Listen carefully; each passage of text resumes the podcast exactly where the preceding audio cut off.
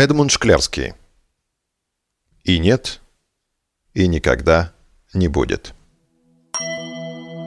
Глава первая. Блуждающий шепот.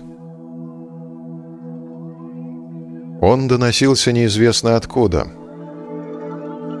Казалось, несколько человек, сидя в темной комнате, тихо разговаривают друг с другом. И что беседуют они долго – очень долго, не замечая времени и всего того, что окружает их.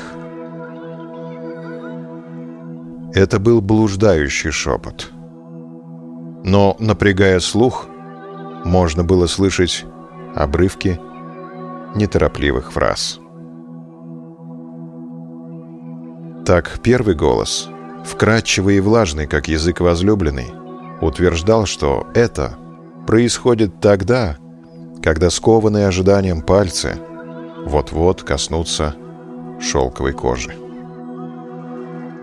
Другой, туманный и бледный, настаивал, что ощущается это, когда наблюдаешь из-за занавески, как на ночной улице, напротив окна, совершается преступление. Третий же, дрожащий и нетерпеливый, шептал, что случается это – когда погибаешь от удара, нанесенного любимым человеком ножом в спину.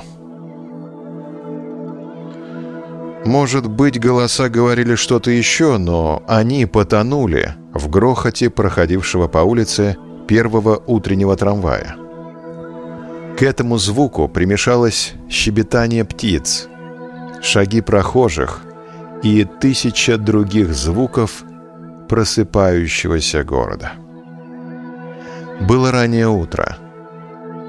Пройдет еще немного времени, и лучи солнца высветят старух, сидящих на скамейках.